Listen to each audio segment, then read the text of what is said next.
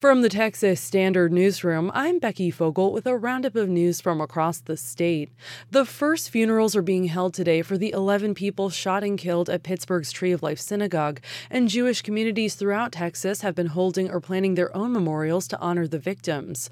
In Houston, for example, synagogues will be holding Solidarity Shabbat services this Friday and Saturday. Houston Public Media's Andrew Schneider reports. Joel Dinkin, chief executive of the JCC, is a Pittsburgh native who grew up attending the Tree of Life Synagogue. He told Houston Matters he was heartened by the strong show of support from local leaders and people of all faiths. What I'm hearing from people is um, just a, a, frustration over you know, when will this hatred and violence come to an end? How will it come to end? And uh, what can we do as individuals? As a Jewish community, as a city of Houston, to begin to um, make a difference so that these things don't continue to happen. The Anti Defamation League's Southwest Regional Office tracks anti Semitic incidents across the southern half of Texas.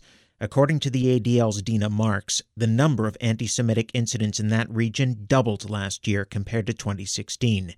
For the U.S. as a whole, anti Semitic incidents rose nearly 60% over the same period. In Houston, I'm Andrew Schneider. A Texas city has received $1 million to install solar panels and batteries at people's homes to meet energy demands. Georgetown is one of nine cities in the country and the only one in Texas to win the Bloomberg Philanthropies U.S. Mayor's Challenge. The year long competition encourages local leaders to come up with solutions to some of the toughest problems facing cities, such as homelessness, the opioid crisis, and climate change.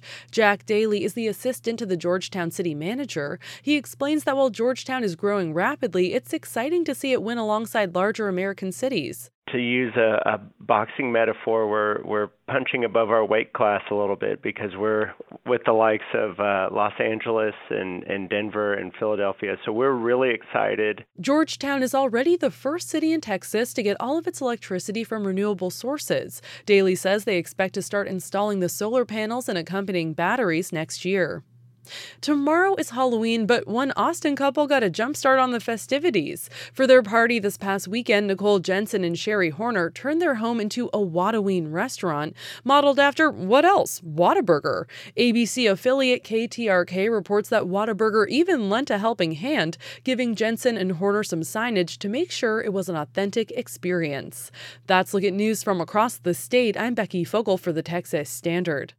Support for these Texas Standard headlines comes from the Texas Secretary of State, providing voters details on required identification for voting in person at the polls. More at votetexas.gov or 800 252 VOTE.